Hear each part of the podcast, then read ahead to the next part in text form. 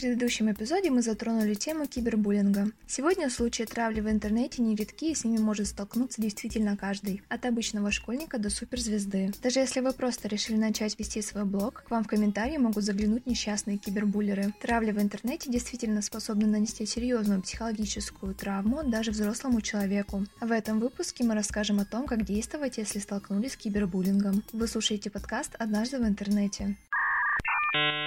Кибербуллинг – это серьезная проблема для современного общества. Бороться с интернет-троллями можно по правилу «скрин, блокируй, закрывай». Сделайте скриншот комментариев и сообщений с оскорбительным содержанием. Они вам понадобятся как доказательство при обращении к взрослым, руководству школы, модераторам или даже правоохранительным органам. Не надо стесняться блокировать своего обидчика во всех социальных сетях. А если боитесь, что он может возродиться через фейковые аккаунты, то пересмотрите список виртуальных друзей и закройте профиль. Также напишите жалобу модератору или администрации сайта о нарушении правил на их площадке. Соцсети серьезно относятся к подобным случаям агрессии и могут заблокировать страницу кибербуллера. Компании, которым принадлежат социальные сети, обязаны обеспечивать безопасность своих пользователей. И помните, вы вообще не обязаны общаться с обидчиком. Советую не отвечать ему в той же агрессивной манере, а просто заблокировать и убрать с глаз долой.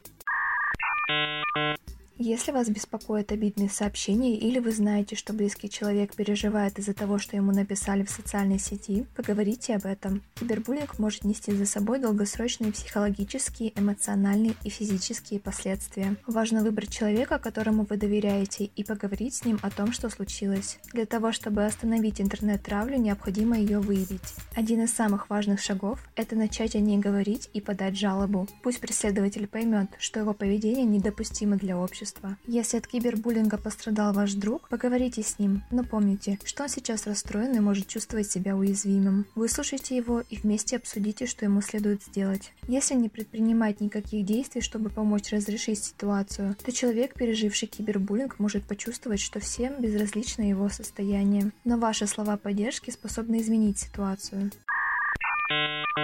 Чтобы оградить себя личную информацию в интернете, можно сделать несколько действий. Хорошо подумайте, прежде чем выкладывать что-то в соцсети или присылать в диалог с человеком. Отношения могут испортиться, а ваша личная информация стать инструментом в руках кибербуллера. Пересмотрите настройки приватности своей страницы и список друзей. Поставьте надежный пароль и двухфакторную аутентификацию. Решите, кому открывать доступ к комментариям, сообщениям и профилю в целом. Не сообщайте в интернете свой адрес, место работы и учебы, а также любую информацию, связанную с финансами.